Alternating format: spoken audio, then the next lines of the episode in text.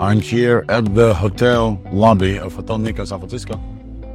Yesterday was the last day of the event of the engineer. I'm here with my brother Miguel Alvarado from Sondomine. Correct. And Miguel, you asked me a question. Do you mind repeating the question? Yeah. So the question was, what were your key takeaways? What were the highlights? Yeah. And I answered with it was a confluence of contrasts for me. And the reason I decided to record this is maybe this will be the intro to the podcast, or maybe this will be just like a transcription for me to draw from. Um, It'll be fun nonetheless. it will be fun nonetheless, absolutely. And so, I think the biggest contrast was talked about on stage, was deeply personal for me as well. A contrast, a contrast of future and past. So, um, Israel was attacked brutally just before we came to this uh, event, and there were quite a few Israelis here among the speakers. Myself, my mom lives very close to the border, um, and many folks who participate in this industry are also Israel. And so, uh, I think the first person who said something on stage was Dedy Kredo from um, Codium, Correct. who did this amazing demo of this amazing AI-based product that writes tests for you, basically that shows you the future. And he ends the this piece with like, "Hey, it's very important to say that you know, probably something like nine or 15 9/11 9/11s uh, in terms of like proportional to population number of deaths in, in the terror attack happened to Israel." And it's really hard to contrast this with how we're building the future. We're all excited about this. We're all positive about this. While his co-founder, Itamar, was actually sending him uh, pictures of his rifle because it was called to reserve duty to protect the country. And so there was a literally a picture on stage with the laptop open, with, you know, lines going up and to the right, with like AI and growing and everything with excitement. And uh, there was a gun behind this to protect the country from the, the past and different things that just hold on to the past and refusing to let go. And it was a very stark contrast for all of us Israelis here. We, everyone who, Well, imagine. everyone who met any, any other Israeli, we first asked, are you okay? Is your family okay? Is your friend okay? Like this was the first thing before we started talking about AI. Mm-hmm. And even the switch to talk about AI was not that easy on its own Mm-hmm. because everybody's hurting. Our families are hurting. It's it's shocking. Uh, Many people are still in shock. Um, there was a bunch of there's a huge amount of death, uh, destruction, but there's also a quite incredibly large amount of kidnapped live citizen citizens, and so everybody's worried about them as well. While we're here in San Francisco, five thousand miles away, talking about the future. So there's a stark, stark contrast, Mm-hmm. and uh, Yeah, I found it very impactful when uh, the presenter showed that photo. It just put everything in perspective in like a split second. One, the feeling that I got was a feeling of gratitude for knowing that my family is okay, Mm. knowing that I'm okay. You know, it was gratitude along with hope for the people that are over there and are suffering. Uh, so hope and gratitude are two things that I felt when I saw that. I had a chance to talk with some of the speakers the night before, some of them Israeli, and the framework that I operate with and I shared, and I'd like to also record as well. One can be compassionate without being empathetic because it's incredibly hard to continue feeling like a human after um, after seeing so much hate and discussion and death and there's only so much a person can take. And so, in that vein, compassion towards the victims, compassion to their families, compassion towards um, even the innocent people on the other side who are sitting under this uh, terror, basically rule, and are also suffering from this. Will suffer more from this. Like all this thing, compassion can be felt. Mm-hmm. Empathy is much more difficult because empathy means you take on yourself all this hate, all this sorrow, all this sadness.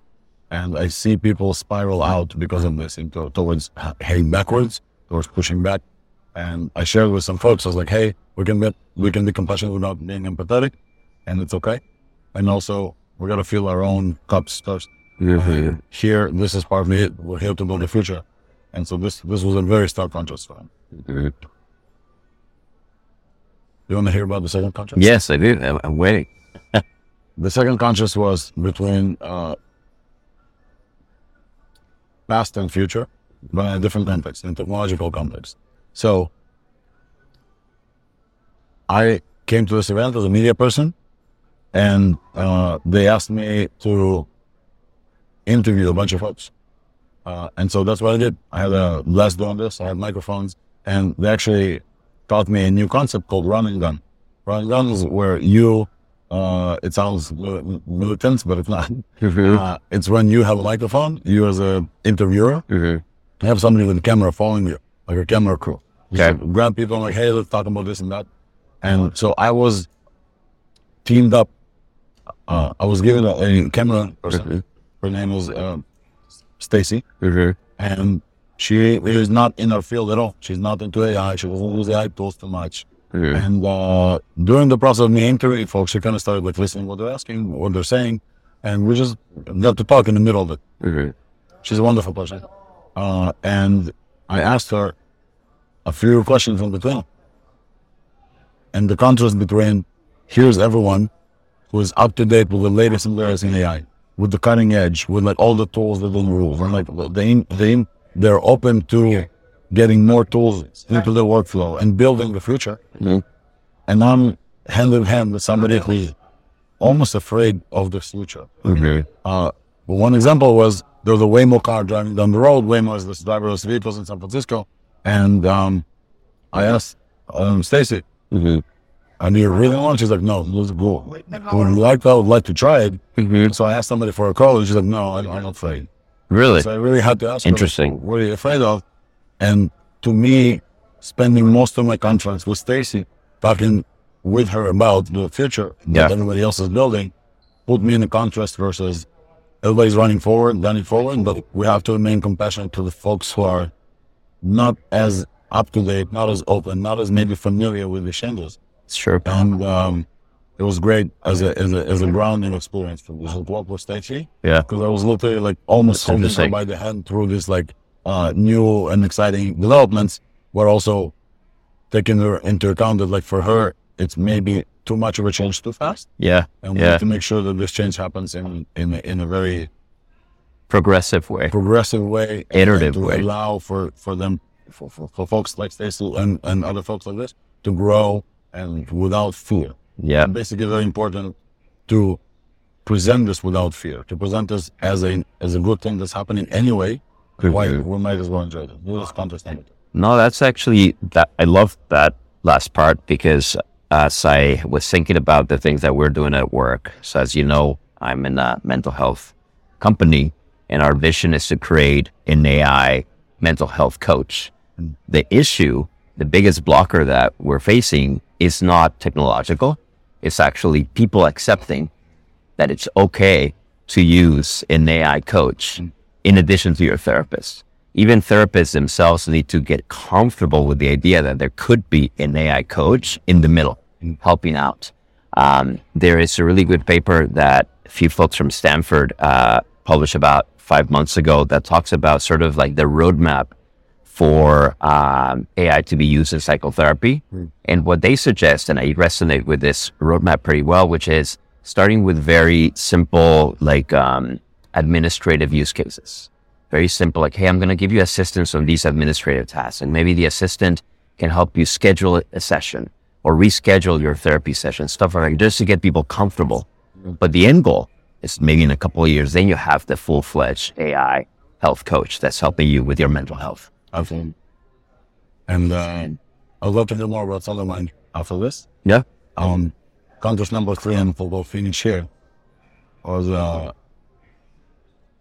spiritual versus technology. Yeah. So I, you know, we- we've connected over seeing each other wearing mala bracelets, right? Which was amazing, by the way. I love that. I love that. This is a good reason to continue wearing those. Exactly. We also joined another brother, Carlo. Mhm. We all three thought uh, with each other. And I honestly have shared my path and the gift that I was given with multiple folks here, Mhm. just because we somehow got there. Mhm. Because they maybe saw the God, the peace. Mhm. They maybe saw like multiple things like this. And I'm going through significant life changes right now, career changes, personal changes, and you know, spiritual changes, obviously. And I'm just I feel very okay with all that, Mhm. which, which is, I think, people see.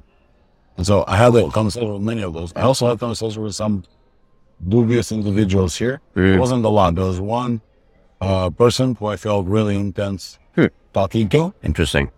And but putting him aside, the whole conference is focused on technology, specific technology that's run forward is built.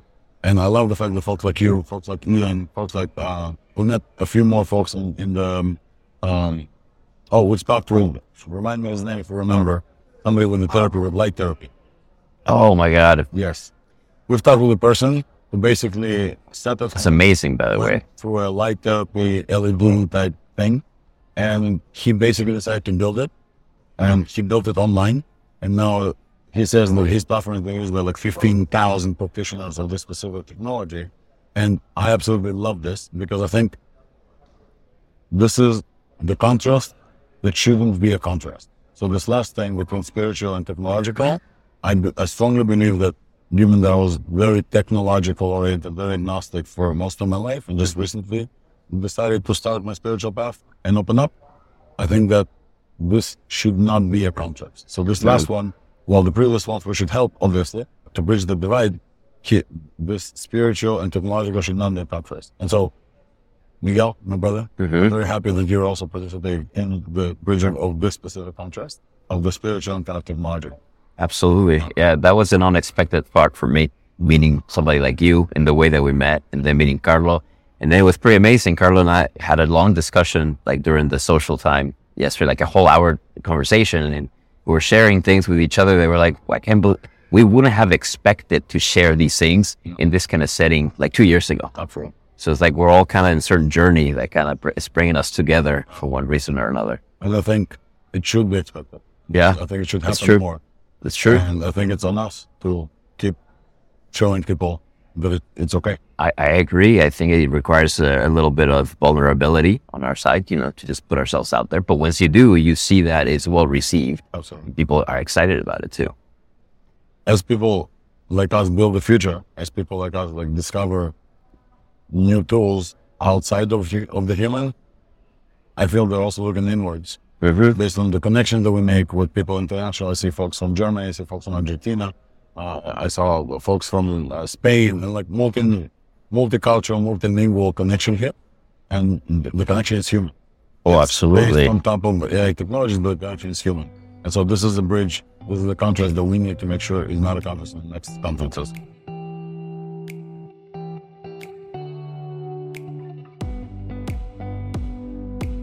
And now my conversation with Swyx, the founder of AI Engineer, uh, host of the Latent Space podcast, and a generally great dude about everything that we heard and seen on the stage of the AI Engineer. And just a reminder, all of the talks are recorded. All right, everyone, you're basically here to hear how the sausage is made. We're doing we're doing like a live mic check on the fly, while we're also coming to you from a very interesting location, actually, middle of the downtown San Francisco, Hotel Nikko, who's a great great place for this venue. I guess let's get going. Let's get going. join. So let's start here. How was the venue for you in this like very beautiful event that we had?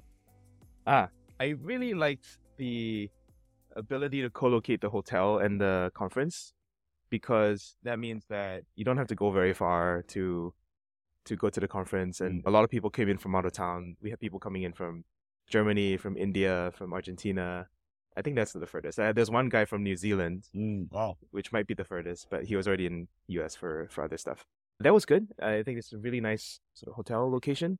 I think maybe the the difference is that it's not optimized for workshops. And when we tried to do workshops on the first on the Monday, it didn't really go well because the Wi-Fi wasn't very good. I would may- maybe separate the workshop venues to something else. To, there's like a dedicated classroom setting because that's much more suited for uh, workshops. But other than that, it was it was great.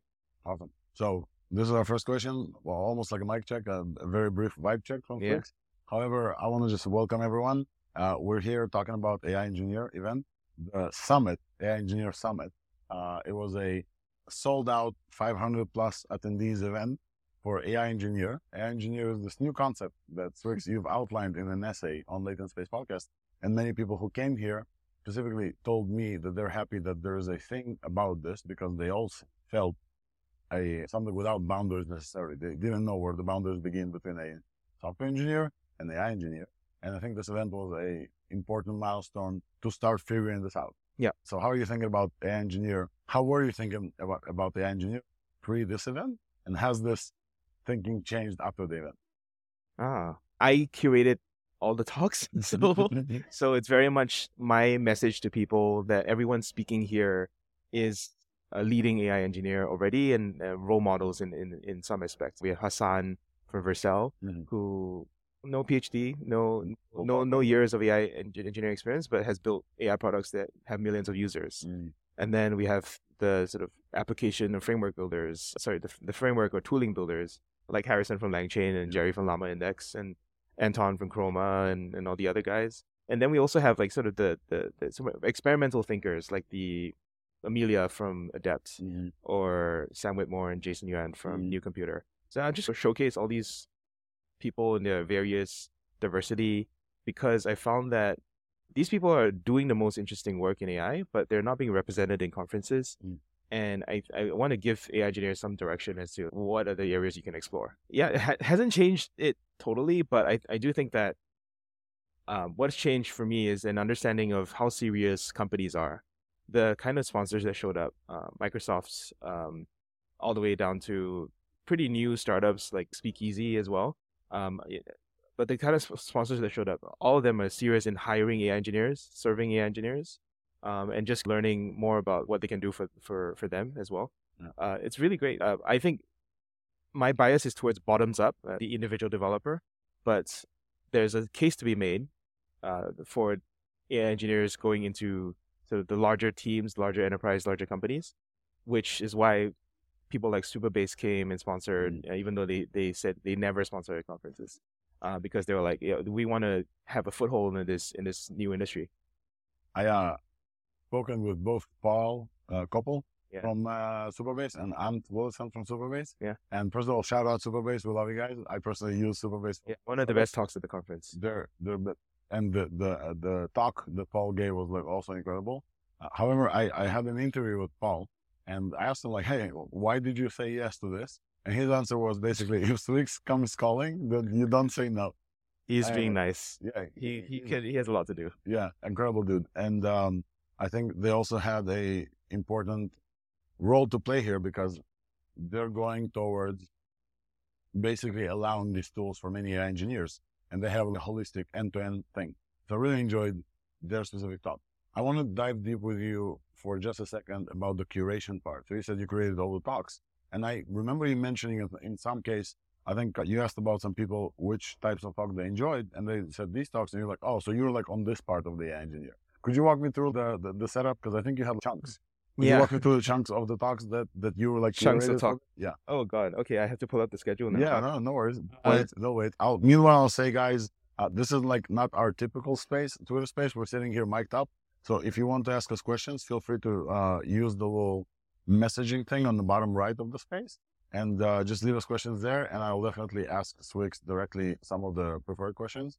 Uh, but we will not be pulling fo- folks up on this page. So please go ahead. Yeah. So maybe I'll, I'll mention right at the start that I think that there are three main types of AI engineers. This is the stuff that I talked about in the keynote. Um, one is the AI enhanced engineer, two is the AI product engineer, and then three is the AI engineer agents, which is not human. Mm. Um, and there's people representing all three elements on stage. Mm. I think the Could most you please repeat uh, slowly the three? yeah, AI enhanced, AI which enhanced. is uh, engineer using AI tools Yeah. but working on non-AI products. And then there's AI product engineer, Mm. which is engineer using AI APIs to build AI enabled products for the end customer. For the right? That, that's whole, whole that's the whole point of the product is, is the end customer. Um, and then three is the product being the engineer, uh, which is the AI uh, sort of automated AI engineer. And we didn't have that much in terms of agents. I this was a little bit of a conscious bias because there's a lot of hype in San Francisco Mm. around AI agents. And we effectively had AutoGPT and then Codium. Codium had a really good demo. Mhm. So those kinds of things are starting to cross the bridge from AI enhanced engineering into full automation. Mhm. And and so I think we'll see more of that over the over the next uh, few months. Yeah. There's one I'm very excited about that will be speaking next year. I already have a list of people who will speak next year. So CodeGen AI is the one to keep look out for. Jay Hack, if you've seen him on Twitter, Oh, absolutely. Mathematician. I've seen his demo. It's good. He's going to launch pretty soon, and we'll have him speak at the next one. I can go through the quick days. About three days of content.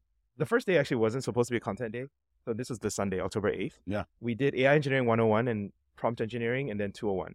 Mhm. And that was basically an introductory day for people who are completely new to AI engineering, because I always want our events to have a little bit of a, hey, you don't have to pretend to know everything. It's it's okay to not know things and ask basic questions like, what is clip? What what is embeddings? What are tokens? What is RAG? That's right. Most of the time, when you people go to conferences, they try to show off. They try to talk about the cutting edge. in the speakers, right? The speakers are interested in showing off and showing their best. That means there's a lot of assumed knowledge, and and so I think day one is just useful to give people some kind Level of intro, level setting, some basic introduction. Um, and we were very lucky. Every single speaker was a volunteer. Wow. Because we, we didn't have money for this. When we when we put up the tickets and paid for, uh, people paid for this this day, this full day of intros was Mm. not even on the schedule. I just felt like we needed it, so I organized a free event, um, and uh, and got a venue sponsor. Then, then Monday, So day, Um, day one workshop. day one workshops. Uh, day two also workshops. So Mhm. uh, I, I called Sunday day zero. Day zero. Uh, and then Monday was day one. And day one was workshops in the morning and then talks in the afternoon, right? The morning workshops, we had everyone. We had AutoGPT teaching about AutoGPT Forge. We had Simon, the co-founder of LlamaIndex, talking about RAG. Mhm. We had Justin Uberti from Fixie AI talking about AI JSX, Mhm. also building an agent with them. Then we had a fairly hyped one. The, probably the, the busiest one was the LangChain workshop Yeah. with Harrison. Greg Richardson from Supabase. This one was very, very well reviewed on PG Vector and, and shipping Mhm. RAG applications in Postgres. And then finally, the part two of the AutoGPT workshop, which was about agent evals, Mhm. which is extremely cutting edge. That th- This is like, for the past three months in AI in San Francisco, there's been talk about nothing else except for Yeah. agent evals. How, how how do we know that they work? Basically, is the question. Exactly. Yeah. Exactly. Yeah, yeah. So that was the morning workshop block. Mhm. And it, mostly it's just hands on keyboard, clone code, write code, Mhm. listen to the people who are working on the projects, Yeah. explain and, and uh, answer your questions in, in some way. Then we had uh, the the afternoon I talks. wanna just before you move on. Yeah. I wanna shout out the workshop givers.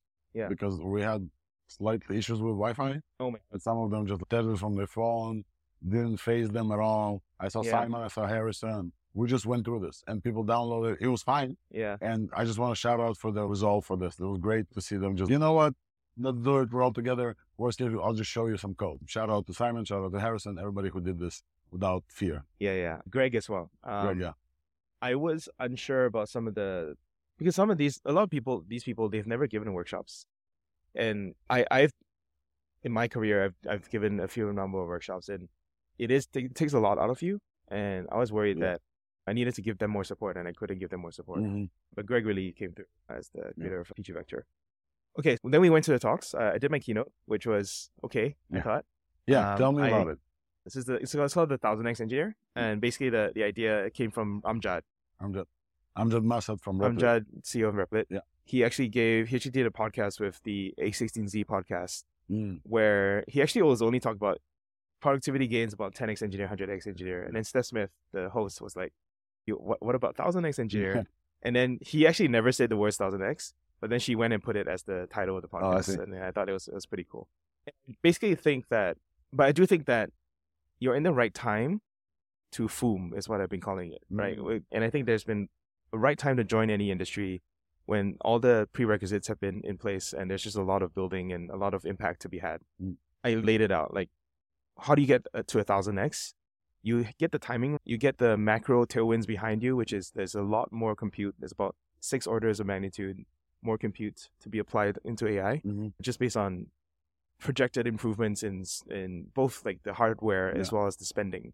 Um, And also models are shrinking, probably going on CPU, then even more compute. Yeah, uh, models and CPUs is usually a optimization step. Yeah. Um, so there's a very very wide and it will be an increasing difference between the top, the high end models and the local models. True. So I tend to not talk about local models for that reason. I'm, I'm very uh, I'm very happy to have one local model talk in our in our lineup, but you'll see that I don't emphasize it as much as you. I maybe know which one, and, Yeah, maybe me too. our Yeah. our future mutual friend can come up next time. Yeah, yeah, yeah, yeah, exactly. Okay. Anyway, how you get to a thousand x is Yeah. you find 10x, 10x, 10x, and you stack it. Yeah. So you find non-overlapping areas of 10xing. The way that you do that is you think about what an AI engineer can do and how they split it up. How, how to split up an AI engineer. So I laid out the, the three types of AI engineer we talked about, right? AI product engineer, AI enhanced engineer, and then the automated AI engineer. And all that all those things are in active research. Probably the, the most well developed is the AI product engineer Mhm. right? That that's the people that make the ChatGPTs, the Midjourneys, all this, Yeah. the copilots. Then the next would be the AI enhanced engineer, which is all the dev tooling, and then the most experimental is, is all the agent stuff. On the tooling stuff, we saw two talks.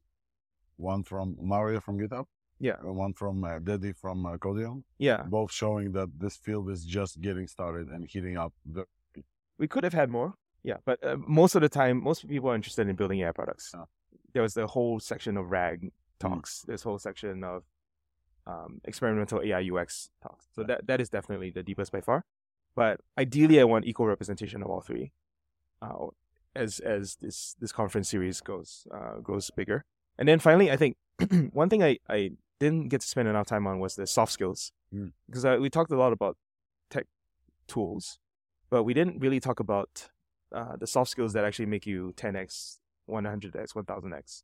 Um, um, and so for the, the what I managed to cover in the talk was the way your algorithm for learning, whether you learn in small groups or you produce things to uh, that other people can learn, or you go home to your own commu- own cities and communities, Yeah. and you build your own communities for learning.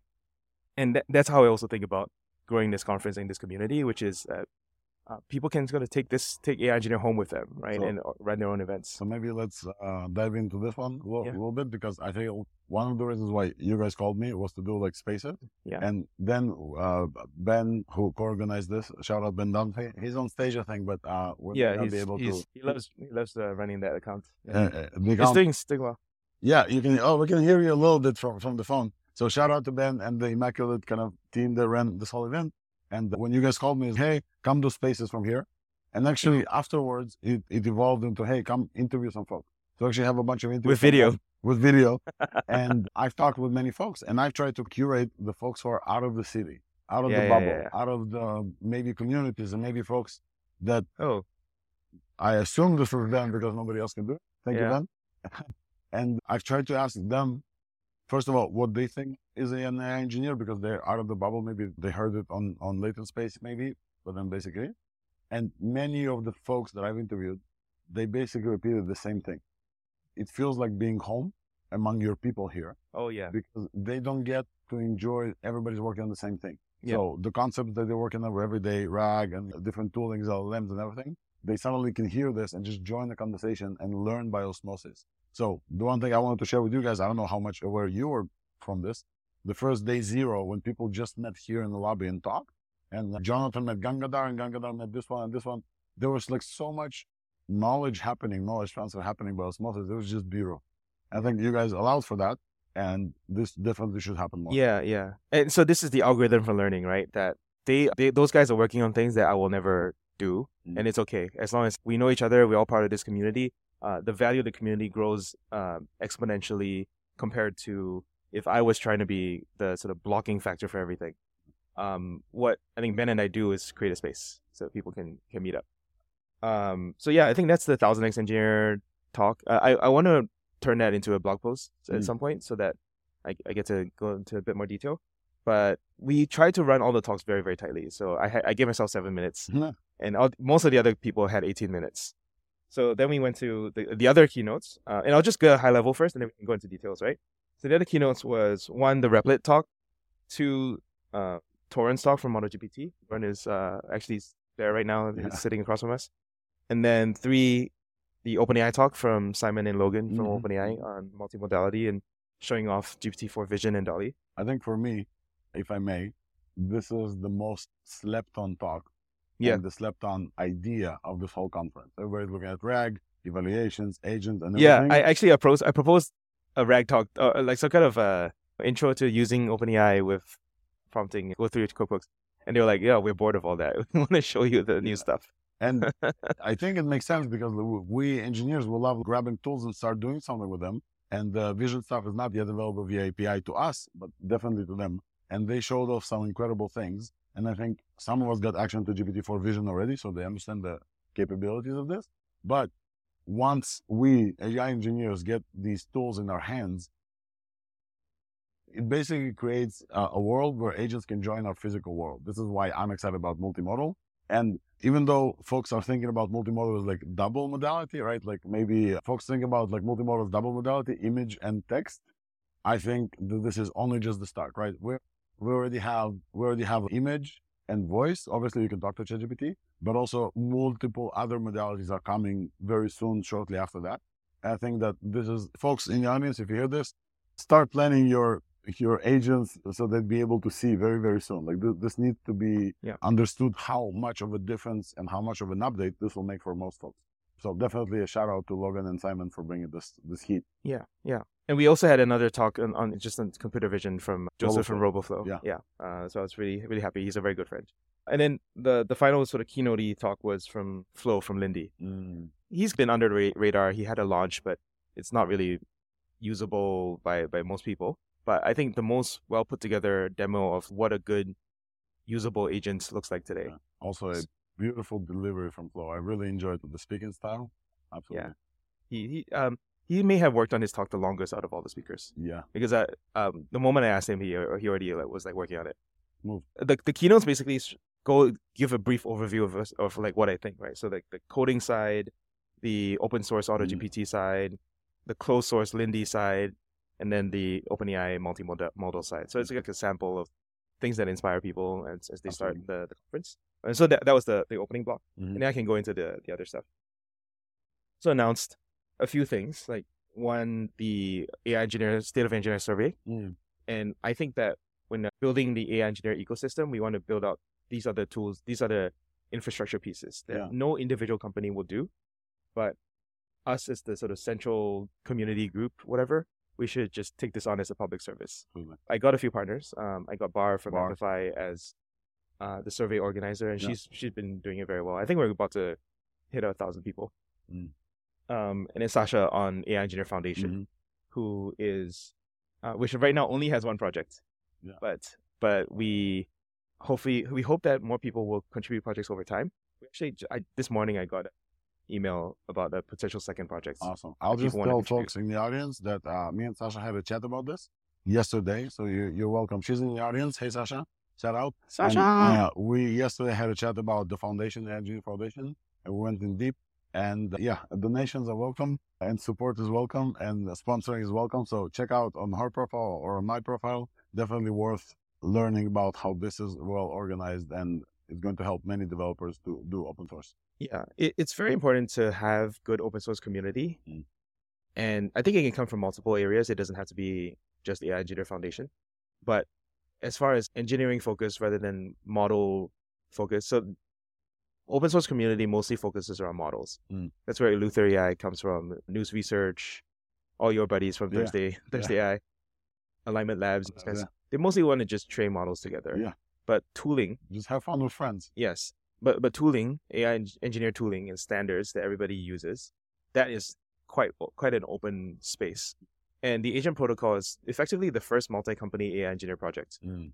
It's got AutoGPT, what's the other one? E2B, GPT engineer, like a, a fair number of the, the the bigger agent projects. I was actually surprised to hear this because I was in the space with Sick from E2B Yeah. and the AutoGPT folks and some other people from those seven or eight like Vasek collected Yeah, yeah. like the, the the the stones of all the AI agents together. Yeah. And that space was full of people talking about basically problems. Evals, like we said, was one problem, but also Yeah. how do these agents that will be ubiquitous among everybody, how do they talk to each other? And they started, uh, I think E2B, shout out to E2B, they started with the agent protocol, I think. And I was really surprised to hear this that Zane, I think, is working now Yeah. on a protocol within the foundation, Yes. and now it's rolled into the foundation. I found it amazing. I found it incredibly important. Yeah. And yeah, just shout out to everybody who's involved in it. Sasha is just leading it. Yeah. Yes. Shout out to Sasha. Yeah, I think it's important for us to understand that open source community doesn't just happen if you wait. People have to take leadership. And so I think that the foundation serves to, to exist to serve those projects. It's not the other way around. Yeah. And the projects will always be led by a small group of people. That's how that's how all projects get done. And we're not going after numbers, we're going after things that have impacts that people like to use, inspired by, makes their lives easier. And I think the primary ways it makes their lives easier is is what Sasha presented in her in her talk, which is that instead of every tool having their own little platform that doesn't work with other tools, we should agree have mutually commonly agreed on standards that everyone can mix and match the tools. And I've been a student of industrial organization since I was an econ finance person. And I studied econ, econ history, and, and there's an actual topic in academic econ called industrial organization. Mm. Every industry, when they start out, they always verticalize. Mm. Sorry, I a little, little bit of a cough. And then it takes about a few decades before it horizontalizes and people find their place in the stack. So what AI Foundation, AI Engineer Foundation has the potential to do with establishing standards and collaboration is to move that move that up by a few few decades by creating a, a, a process for people to say, hey, here's a neutral body that's open source and nonprofit Yeah. that has a that's well that's well governed and everyone can agree that to use this standard protocol so that you can do things like swap in and out of, of, of different tools, but also build common tooling like observability tooling, like Mm. stuff that everyone everybody has to share. Yeah. And then middleware, like software where if you if you respect this protocol, right, this this this middleware already works with this and it plugs into your existing system, and you don't have to write it twice.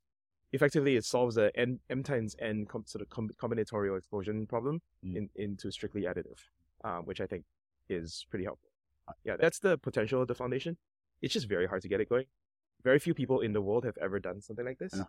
and so we're very blessed to have people like uh, Chris Aniszczyk from the CNCF advising because he was the original executive Yeah. director, and so we let's see where that goes. I think I think it's a very important thing that you guys started, and everybody in the audience who has experience with this, reach out to Sasha, definitely, and everybody in the audience who made a thing or two and already maybe did an exit or two and want to contribute back to the open source community, definitely reach out to Sasha. All right, Yeah. Let's continue. We have a lot to cover.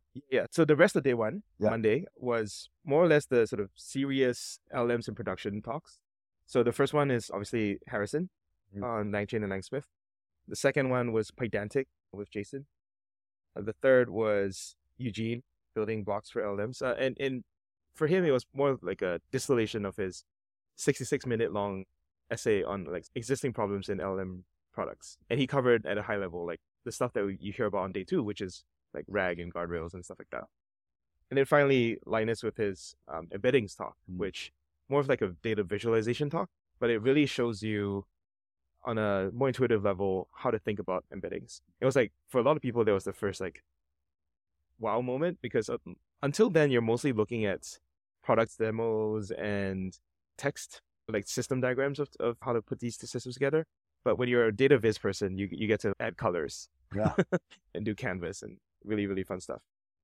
And the the final message that I wanted to give people on, on day one was the idea that existing companies like non AI companies can also become AI companies. Mm. And so we had this fireside chat with um, Brittany Walker, Chris White, and Brad Bischof of Prefect and Hex on how both Prefect and Hex they, they existed prior to this AI wave, Mm.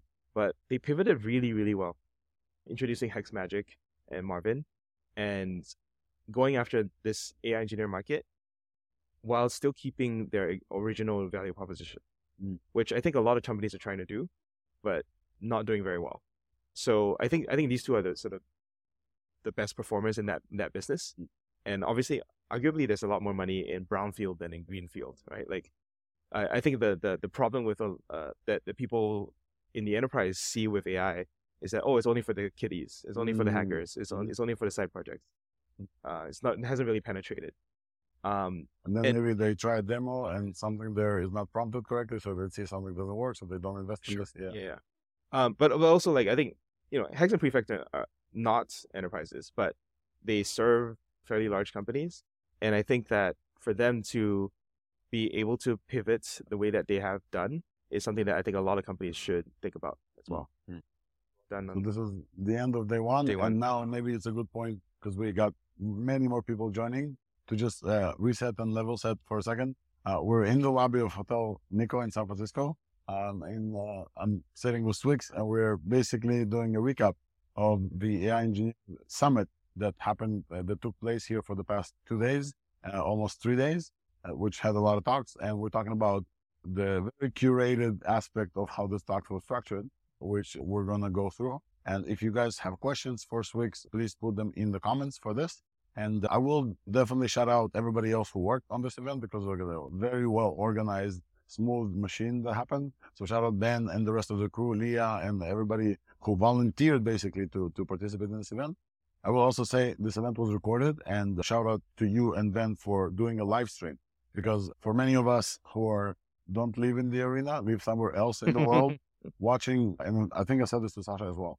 The posts that you do on Twitter, even like stuff from Small House or stuff from hackathons or different things, they're like a window of those folks who don't have AI engineers by them. You throw a, an apple here in San Francisco, it hits like five AI engineers, maybe on the way down. It doesn't usually happen out there in the world, or not yet at least, because like it's a brand new thing. And many of the folks that we've talked to here, this is where you came from. And many, for many of them following you, following Latent Space, maybe ThursdAI a little bit, this helps them to get a glimpse of this future we're building together. So you definitely set up something beautiful here. And now let's, with that, dive into day two. day two. I, I should mention the, the last part, one part of day one was, which is very important to us, was topic tables. Oh, absolutely. uh, yeah. and then in the expo, right? So after the the the fireside chats, it was just a full day of talks. Mm. But I always want we always want to leave room for people to talk to each other and have conversations that we don't even know about. The the, the, concept, the concept of a topic table was people gather on individual tables and, and talk about those discuss, uh, the topics that are relevant to that. I will share with you two tidbits about Yeah. stuff that I heard from the crowd. Yeah, yeah. Uh, one of them is Flo. Shout out to Flo. He said he watched all the events from his hotel room because Yeah. he wanted to zoom in, like, Yeah. And, and didn't get interrupted. I was like, "Oh, that's interesting. You come to an event, do you watch it?" Uh, and the other one, uh, Francisco from Argentina, he said he almost didn't watch any of the topics. He came here just to talk to people yeah. and to listen from them which talks he must absorb. yeah, yeah. He will watch all of them, all of them on the way back home. So, He's like, pretty smart. Yeah. Yeah. Hmm. so two different approaches about how to consume a, a conference and a Yeah. lot. Yeah, yeah, yeah. Um, good for them. Nice. I, I do think next year we want to leave more room for people to mingle. Um, Did uh, we that- cover the next year part? Do you want to briefly say about this, or is this part of the second day? part, part of the second day. Okay, Yeah, yeah. okay. So so we can go to day two. This is um yesterday, and so we started the day with a keynote from. uh, So the, the morning block is like the code intensive uh blocks, if, if, as far as I could try to arrange it, leading into agents type stuff. Morning block was Mario, VP of products at GitHub. There've been many many inventors at GitHub, uh, Copilot, but he was like, I'm not one of them, but now I now I lead the organization. Apparently, all the inventors of GitHub Copilot they created GitHub uh, Copilot and then they left to Mm. start their own things.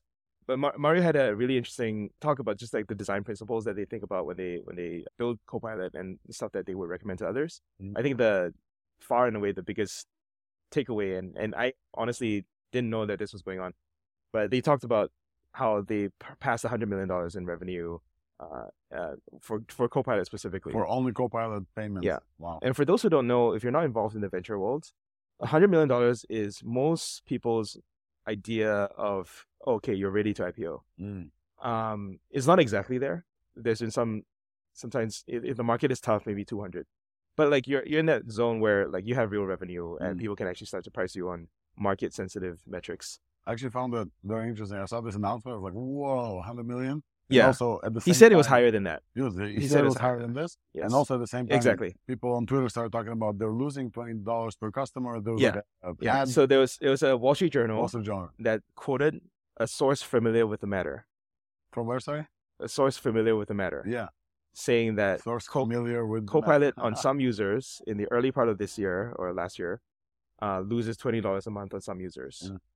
and so that obviously went through broken telephone chains to Copilot is definitely losing twenty dollars per user for all users, for all users. uh, even today. Uh, so assuming no improvement in costs and uh, and no segmentation in, in Mm. user user um, usage level, I don't know. Uh, nobody knows what, what what is the truth of that matter. Uh, but Mario on stage did say that that number was incorrect. Um, and it's really up to the sourcing of the. I forget if it was FT or Wall Street Journal. The, the the journalist knows or has to fulfill their own internal standard for is their source credible, Mm. and if it's just a random guy just spouting random stuff, I don't know how much weight we should put on that. This is by by the way, I'll I'll I'll throw it out there. Yeah. This is one of the reasons I don't like to participate in the Twitter Spaces discourse Okay. because how much of your worldview is informed by the headline that you just read? Mm. You know what I mean? Yeah. Uh, and if if suddenly uh, the the whole thing you're talking about is AI is dead, nobody ever makes money on AI because look at Copilot is losing twenty dollars per user. If that's your narrative, which like a lot of people are on my timeline today doing that, then I don't think you're going to do very productive things with your life.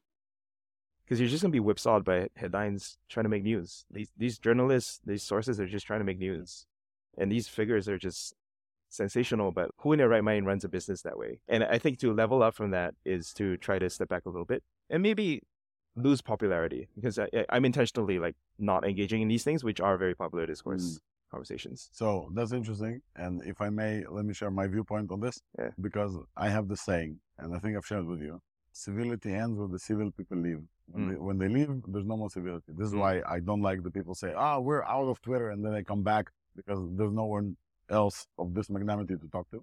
And I also think that positivity needs to take place as well. And I think this has been what you saw in ThursdAI when you guys called me over. This is what I'm trying to do with the community because there will be shout outs of this magnitude. It's not the first time journalism says something like almost like sensational, Provocative. provocative. It's almost like it's their business to get attention, it's right? almost as their business to get clicks, right? And and Twitter is such one machine that like people pick it up and everybody wants to say something. We all know this friend of ours, friend quote unquote, we will not name, who does the most like non-right things anyway. And so I think it's a very important on folks like me, definitely with my small platform. And I would also implore you for folks like you to do, to spread truth, positivity, and also correct ourselves when we're wrong. I think it, yeah, I, wrong I, be yeah, wrong, I can be wrong too. Happily admit it when I'm wrong. But I think absolutely like the the community that now develops around this, this is the community that builds like a lot of the future. And let's connect this to the survey that Barr did, right? Uh, she showed whether or not doomerism exists within the AI engineer community. Yeah, that's And a fun question. That, that- if Anton, if you're listening, that's that that question was because of you. Yeah. So can you say what the question was and, and, and the results if you remember? at the end, it was actually a very serious survey, and then at the end, we just inserted some fun questions, right? And the fun question that Anton likes to give is, "What is your P doom? Mhm. Pr- Your probability of of AI doom that, that AI will end humanity?" And um, people give people a range of like zero to 10, 10 to twenty, something like that. And something like twelve percent of respondents were at zero, Mm. uh, which is interesting. And then I, I think the modal response was maybe like twenty five to fifty, uh, and there were people all the way up up to hundred Mm. and I would consider myself on the higher end. You do? I don't know if that is controversial or not. I think people applauded that we had lower pedo numbers I- than I, I maybe. st- those applause. yeah, nice. That was the first one. Yeah, and this is when I t- wrote the AI engineer post. The other thing that was in the air at the moment was Marc Andreessen's "Why AI Will Save the World" Mhm. essay, which, for the record, I think is extremely highly overrated. Mm. Mark has been trying to recapture the glory of how software will eat the world for, Mm. for, for a while, and that was supposed to be his, his big AI piece. I got into a bit of a culture war there. But anyways, but uh, he got one thing right, which is there's a there's a cottage industry of people who live entirely on AI fear and scaremongering, and that's how they get the big meetings with the government officials, Yeah. and they run these. There's a big London AI safety conference where absolutely nothing will get done because no one in there has ever touched these models. It's, it's interesting that for those people, and let's maybe cap this and then move Yeah, yeah, forward. But, uh, in, interesting for those people, both things are simultaneously true. AI is going to kill us because it advances so fast, and AI is dead because GitHub Copilot loses money, right? So nobody uses. oh yeah, or yeah, yeah. yeah. Like simultaneously, they're like arguing. We're so back and it's so over. Yeah, we're so back and it's over in the same sentence. yeah, yeah. Whatever fits. Yeah, yeah. Whatever fits your your current shit. So, uh, what, what, mm, okay, so I want AI engineer to stand for techno optimism, Mm. but not techno hype to the point of effective accelerationism. We have to be responsible with Be specific, Yeah. be responsible, do real stuff, Yeah. and leave the the sort of freshman dorm room conversations Yeah. to like the two a.m. late night conversations. We care about that. One thing I actually often talk about is I have spent time, significant time with the whole AutoGPT team, and they all care about AI safety. And I think the um, people, the AI safety people who shit on AutoGPT because they're like, oh, you you connected the LLM to the internet, you must be the, the people that we that we must stop. I don't think they understand that. Yeah, the AI engineers also care about this. Yeah, absolutely. Anyway, okay, so that's the digression. How do we talk about this? Oh yeah, this is the this is the GitHub keynote. we haven't yeah. talked about the rest of the notes. Yeah. Then we had Dedy from Codium AI Yeah. follow Copilot, and this is on purpose by me Mm. because Co- Codium is somewhat of a competitor to Copilot. It, but it does more. It does things in a different way. And it was a really, really insanely good demo. We only gave him ten minutes, and he crushed it.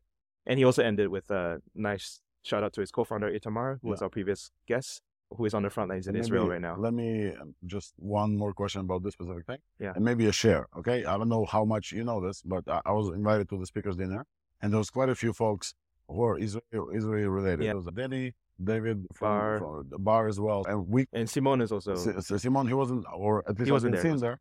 But and my- I'm also Israeli. My mom lives by the border. And our experience was a different experience a little bit from the rest of the folks. We just saw each other and we just gave each other a small wink and then nod. Is your family okay?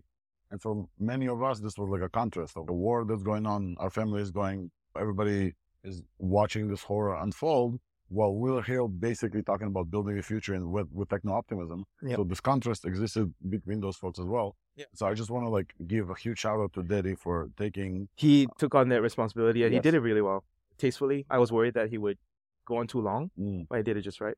And I was very proud to have him on stage. So could we could we talk about how he did this and, and what was tasteful about it? I mean, so he did his work. He did he did what he came to do, which Yeah. is show An incredible and- demo and yeah, people spotty Wi-Fi yeah, conditions yeah. with no backup. He told me he didn't have any recordings. He's like with no safety net. Yeah. And then he ended it by saying, "There's there's all that's going on," but then his his literal co-founder and and my personal friend, Itamar. yeah, he had he's holding a rifle, and and Yeah. and uh, risking his life uh, for this uh, very senseless uh, conflict. For folks just in the audience, just a visual picture. Then he shared an image that Itamar WhatsApped him with a rifle because he was called in reserve duty. I feel like they should not have. They showed the, the Codium usage chart. Yeah.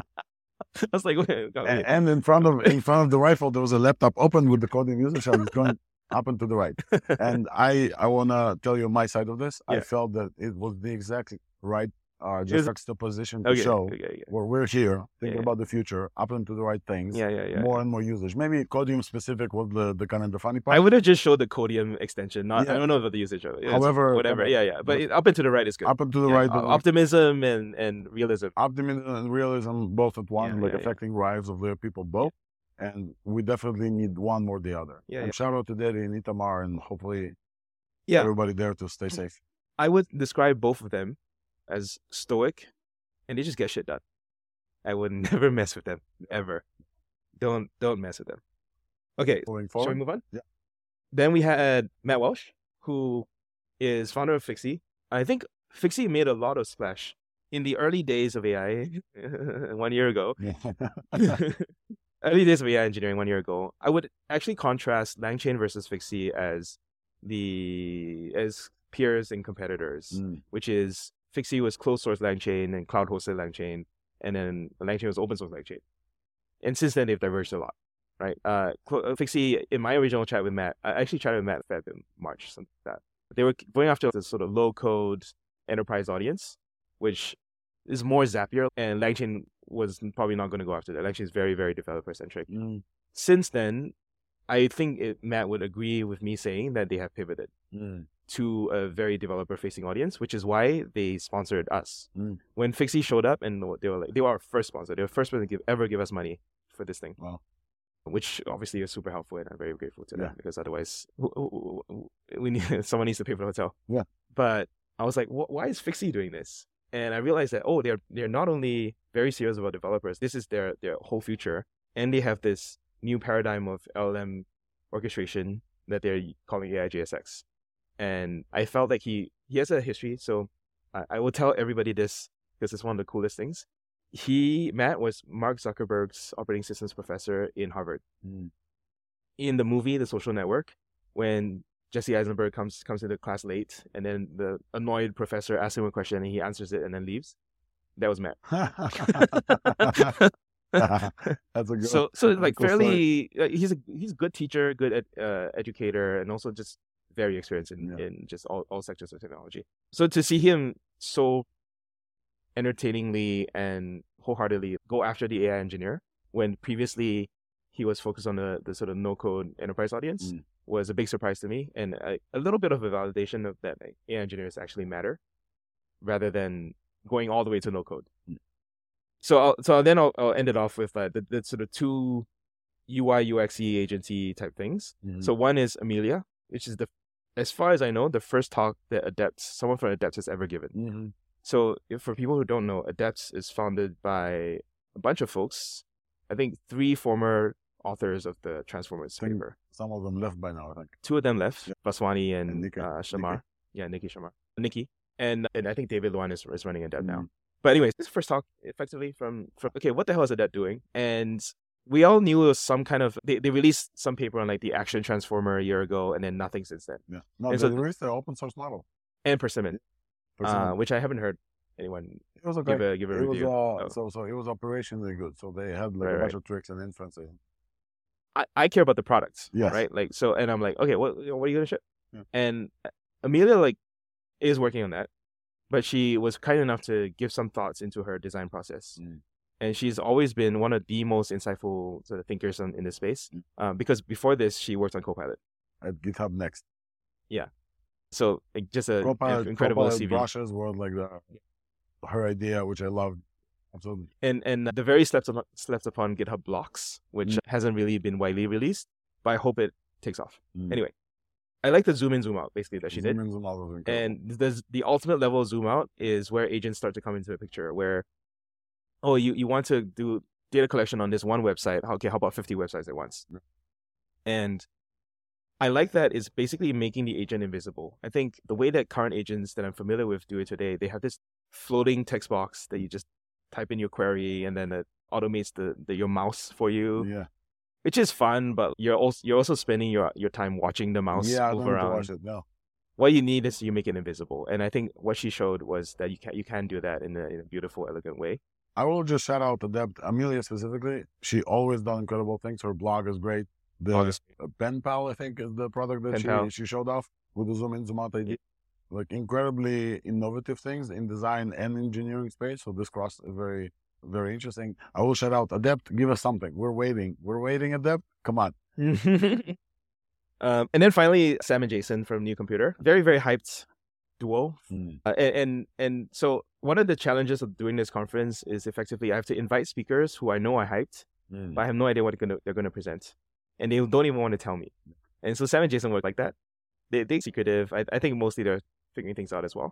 But i like the, their their direction which is very much the let's take the um, ai out of just the text box Mhm. which uh, which Amelia is doing, but also just out of the computer itself.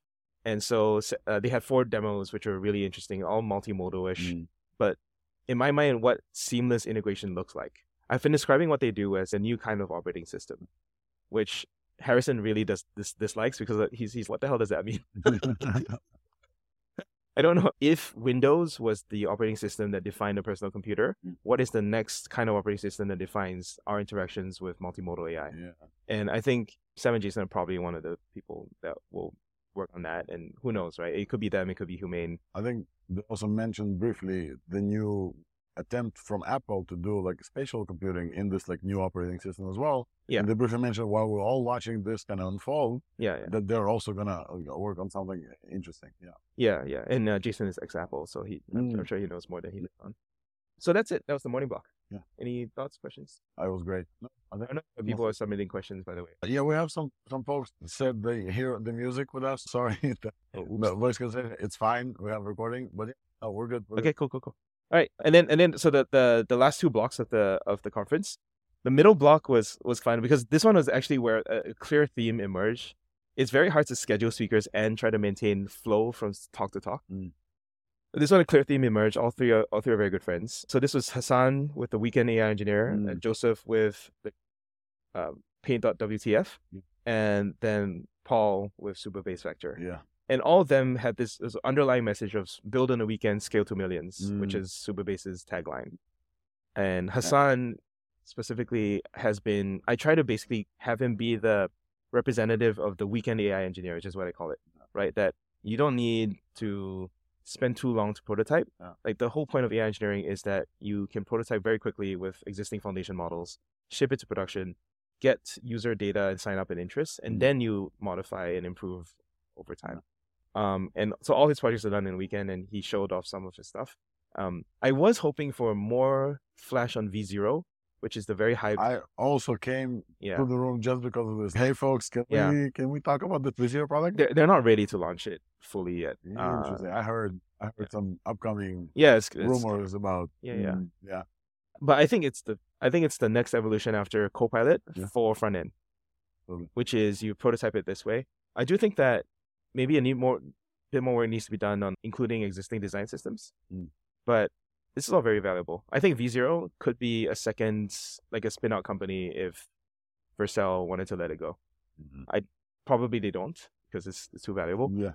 but it has it has enough here that I, I think it's it's they should they should double down on that. Besides V0, Hassan also showed a bunch of his side projects, weekend projects. Yeah. And just shout out to Hassan. It was like very energetic talk. I talked to him afterwards. He commanded the stage. He moved around. Yeah, he's to- always like super nervous about speaking, and I'm like, dude, You're you doing have a giant Twitter audience. Your, all your projects do super well. What are you nervous about? Yeah. Absolutely. No, I think I think he, he holds himself to very high standards because Vercel has very high standards. He's doing, he's doing very well there. Dan Joseph and former guest on the podcast. Really, really love chatting with him, and he also included me in like the sort of drawing. Oh. And I let's just not let's not give folks more than this. All talks are recorded, by the All way. talks are and you're recorded. more than welcome to go and check out. We've been talking about a recap for every talk, basically, in AI Engineer for the past Yeah, two days. And if anything like piqued your interest and you haven't watched it, just know that all the talks are recorded already live, so you can go right now and recap and watch them. Yeah, youtube.com at ai.engineer. And I would like to feature more talks like that.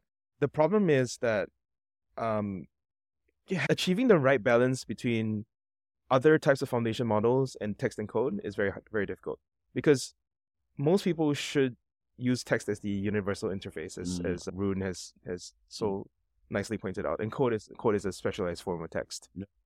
So, what's the right allocation to vision, sounds, smell, uh, whatever, image generation? I had I had no signals, yeah. yeah. I had no image generation talks in this conference. Maybe DALL-E, but like I should have had something about from the stable diffusion community, and I had nothing. And net might be the right call. Clip was part of it, and Clip was Cli- Clip, clip yeah. is yeah, clip, clip is giving people giving AI's vision, Mhm. which I really like because one that's very topical with GPT-4 Vision coming out, and then two, Wait, I think no, let me pause you for a second. Yeah. The demo that Logan showed yes, was a incredible demo for Yeah. folks who are into AI art yes, because it involved DALL-E and GPT-4 Vision's understanding. Yeah. So they literally uh, had a comparison, something I didn't know was possible, yeah, where you can upload an image Yeah. and have GPT-4 understand it, generate a prompt, hmm generate this with self DALL-E, critique, yeah, and then self-critique because they upload them the DALL-E output Yeah. and the original picture and ask it to compare. Yeah. So this is definitely a diffusion model that, that's going into the process. Yeah. And I think it was a great demo. Yeah, and it's basically, if you think about it, the same process as code interpreter, right? Or Yes. advanced code analysis, And or or coding intern, coding intern, yeah.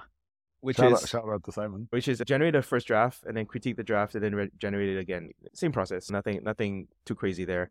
We did actually in the latent space community. We have a Discord, and the Discord has a weekly paper club, which we just finished. You it's just every finished. Wednesday at 12 p.m.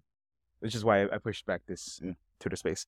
We just did the 160 page paper on GPT-4 Vision. I think a lot of people don't it just even came out recently, right? yeah, I think a lot of people saw the GPT-4 Vision system card, which is the safety card. Mm. It only talks about the safety measures that OpenAI did on GPT-4 Vision. But there's a separate that did 160 pages on the use cases of GPT-4 and, and what you can use it for.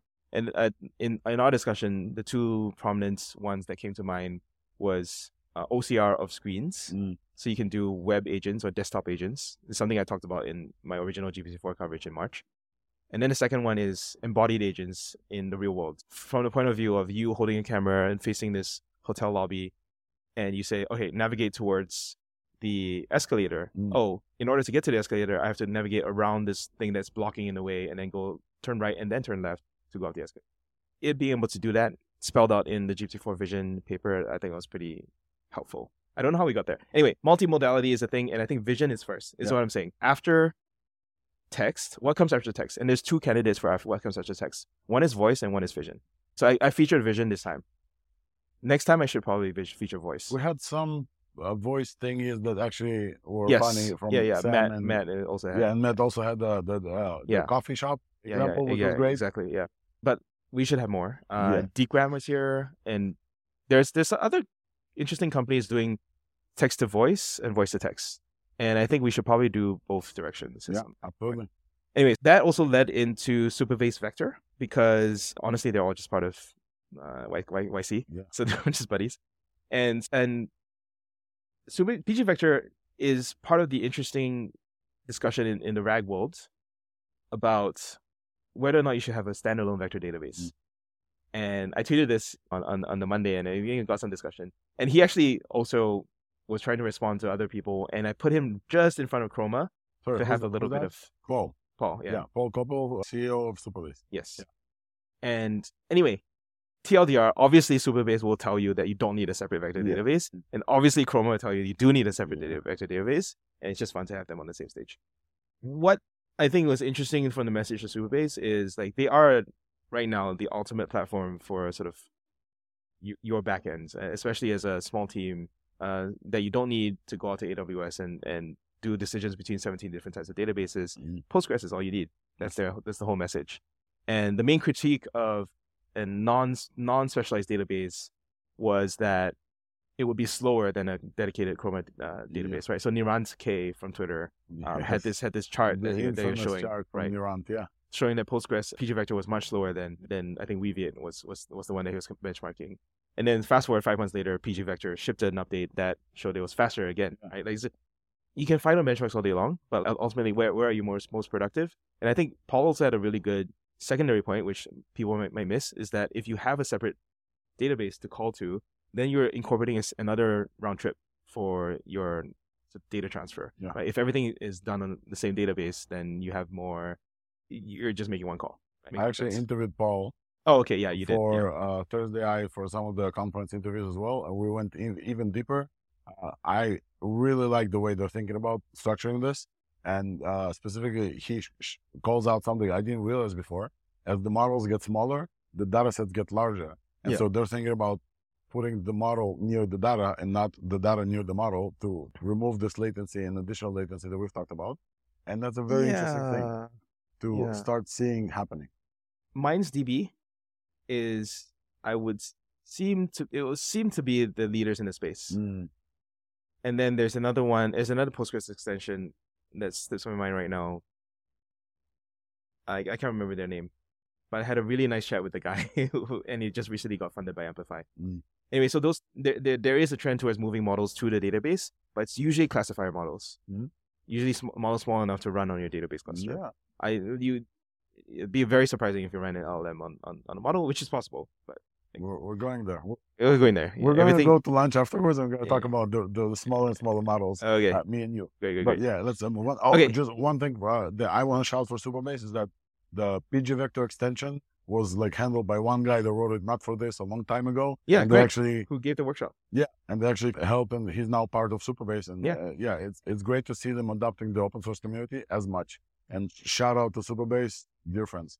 Yeah, and, and, uh, I think that's another thing I love about that message, which is, hey, if you want to work with us, just contribute something, and then we'll, we'll notice, and that's your interview. That's a great that's a great way to get people in the door. um, okay, so so then then we go into like the sort of afternoon section, um, where this is much more um, getting into like the the rag and sort of production ready type type of things. Um, so one, uh, the sort of JavaScript equivalent to JSON's talk from the previous side, uh, with type chat Mhm. from Dan Rosenwasser, who, you already talked with before. Then um, our our only fine tuning talk from Abi, Aryan. Mm. She, I was hoping for her to mention that she actually just wrote the O'Reilly book on LLMs in production. I actually wanted O'Reilly to do like a book signing. Mm. So one of my favorite parts of conferences is where you walk around, and you're like, oh, what's this? And there's this table with all these books, and the author's sitting there Yeah. signing books and stuff. But they haven't printed a book yet. So a lot of this happened for folks just with Twitter people, but not book people. But yeah, Yes. Yeah. Yeah, because they haven't printed it. Anyway, she had a very, very, very good deep dive on, on fine tuning. And and a few months ago I was saying like, where's all the fine tuning talks? Mm. Right? Fine tuning should be some of the most important things that people should be talking about. I'm personally researching a lot of fine tuning and not enough people are talking about that. They're still talking about rag.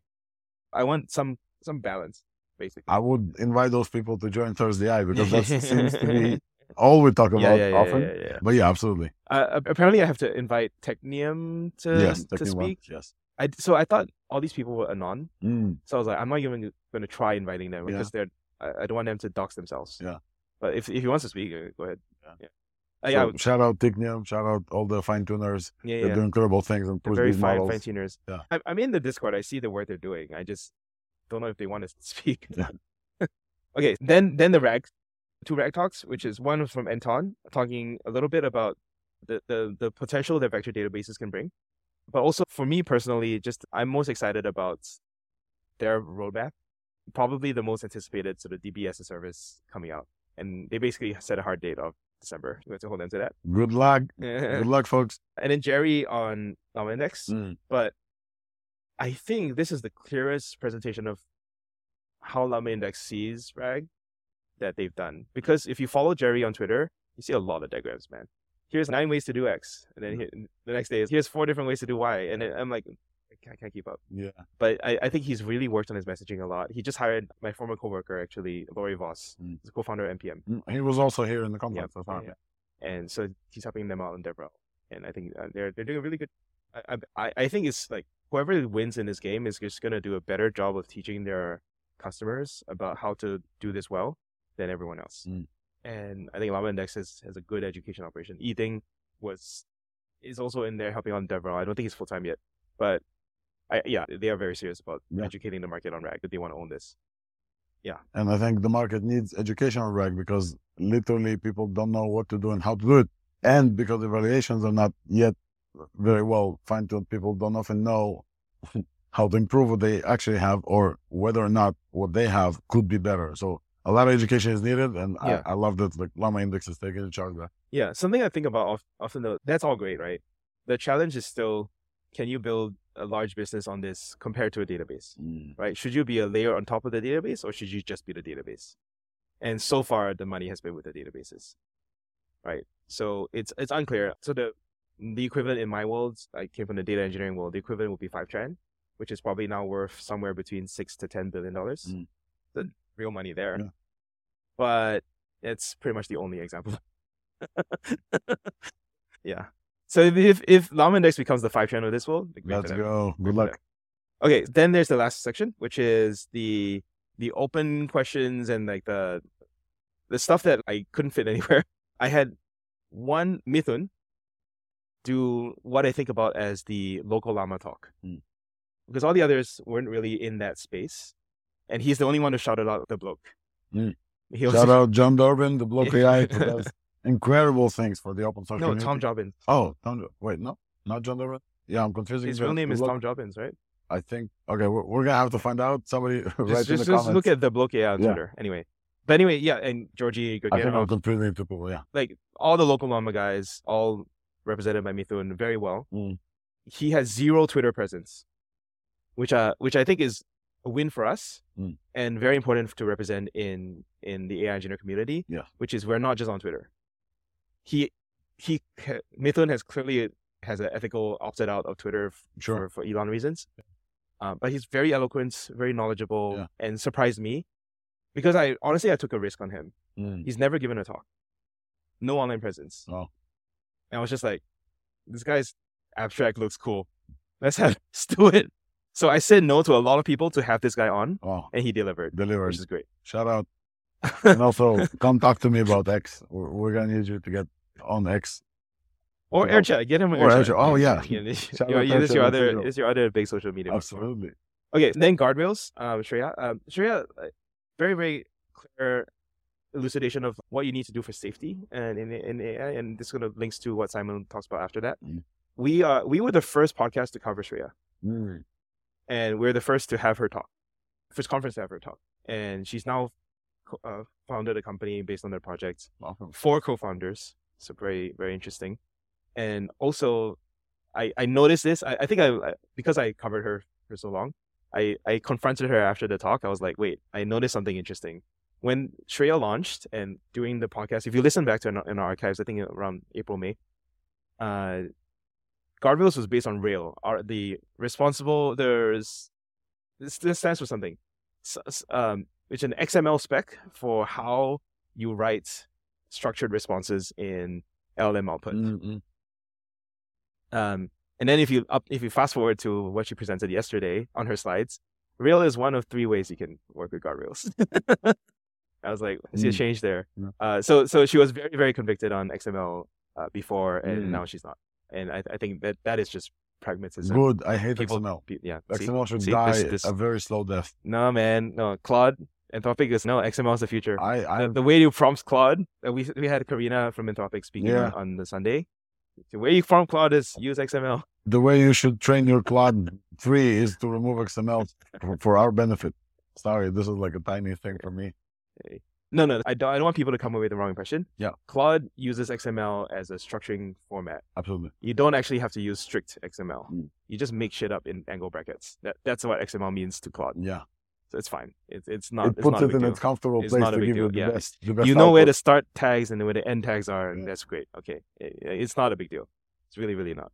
Anyways, I think, and that leads right into Simon Sock, which Mm-hmm. is he obviously coins prompt injection. He he has been Simon working. Willis was with us on Hey, stage. Shout out Simon. we should invite him. yeah. I don't know if he can we record it. Mm. It's all recorded, right?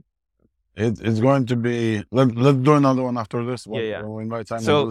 Basically, I wanted to give Simon like 40 minutes, but we didn't have time. Yeah. Anyways, Simon did his best, giving open questions to to to the to the attendees, which I thought that was the best way to end conference. Yeah.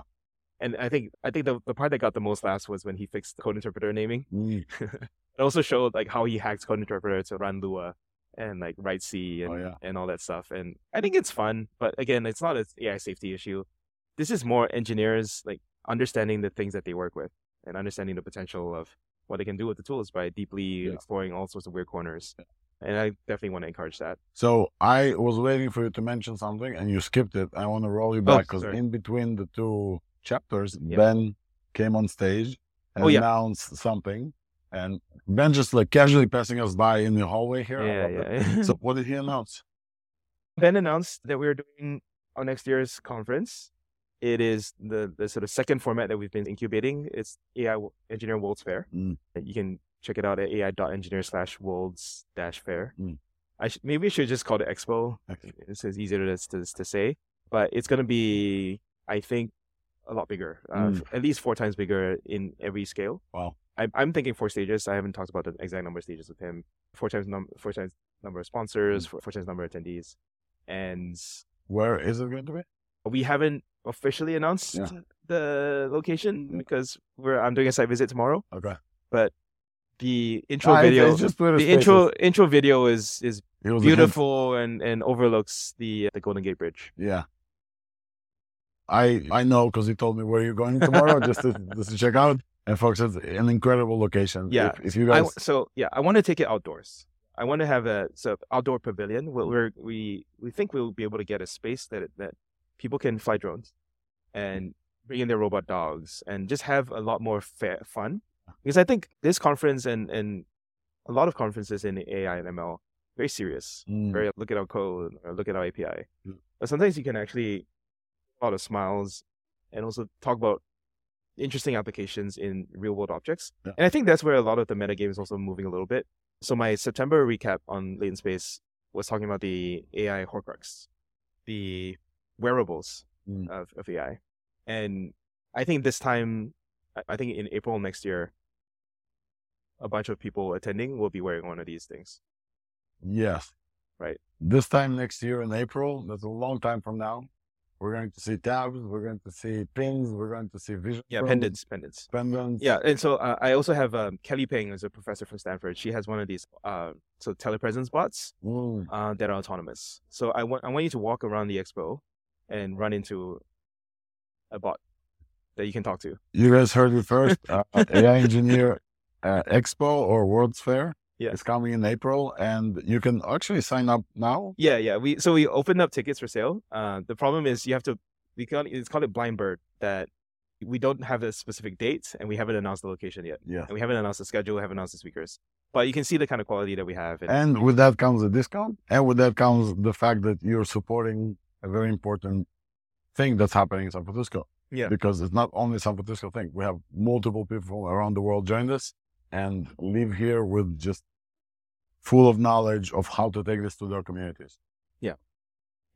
Great, great summary. And so the, the the vision I think is twice a year in San Francisco, and then we're not sure about the other cities. You've been invited to at least five Yeah. places in the yeah, world. yeah. Berlin is probably happening. In London, London's probably Lisbon. happening. Is probably happening. Okay. I'll do something in Singapore just because I'm from Singapore. Yeah. So we'll see. I, I I'm very inspired by like JS Conf series of conferences that effectively built a brand and, and a platform and then let other people use it. Yeah. And the only requirement was you co-sign the code of conduct and you know what the community is about so that you uh, so that they all have to, Yeah. some sort of cohesive experience. Yeah. Um, and I think that's nice. That's how you grow a community. Like it has to be bigger than us for this to become an industry. And it is bigger than us. It's just like Yeah. they don't know it yet. So no, Yeah, yeah, yeah. we need to bring it.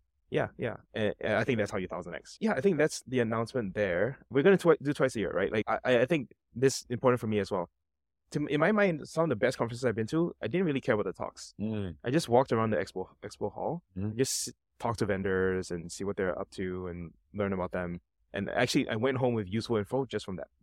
And so I wanted to have a ticket that only does that, Interesting. on, only expo. And and apparently, some of the other conferences like the NeurIPS, there's sections where you can do that Mm. as well.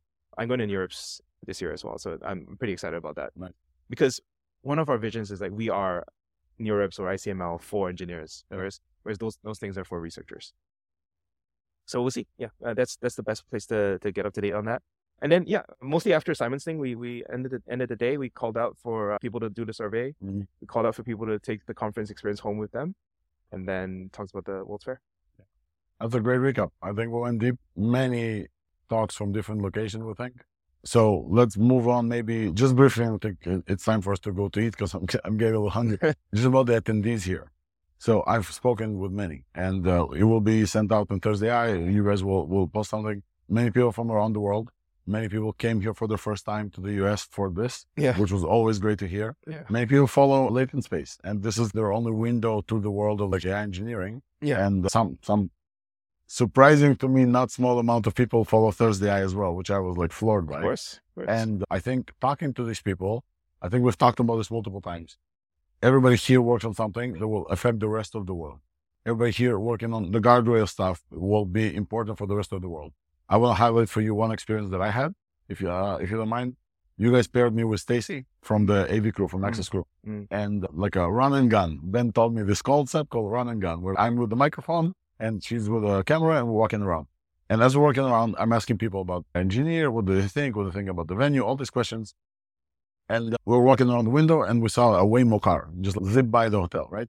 I don't live in San Francisco, so even I haven't had a chance to Waymo like an incredibly oh, let's take a car later. I don't. I have a cruise. I don't have. Let's go. Let's Yeah. do cruise.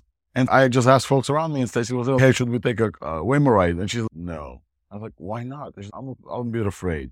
And then it clicked to me.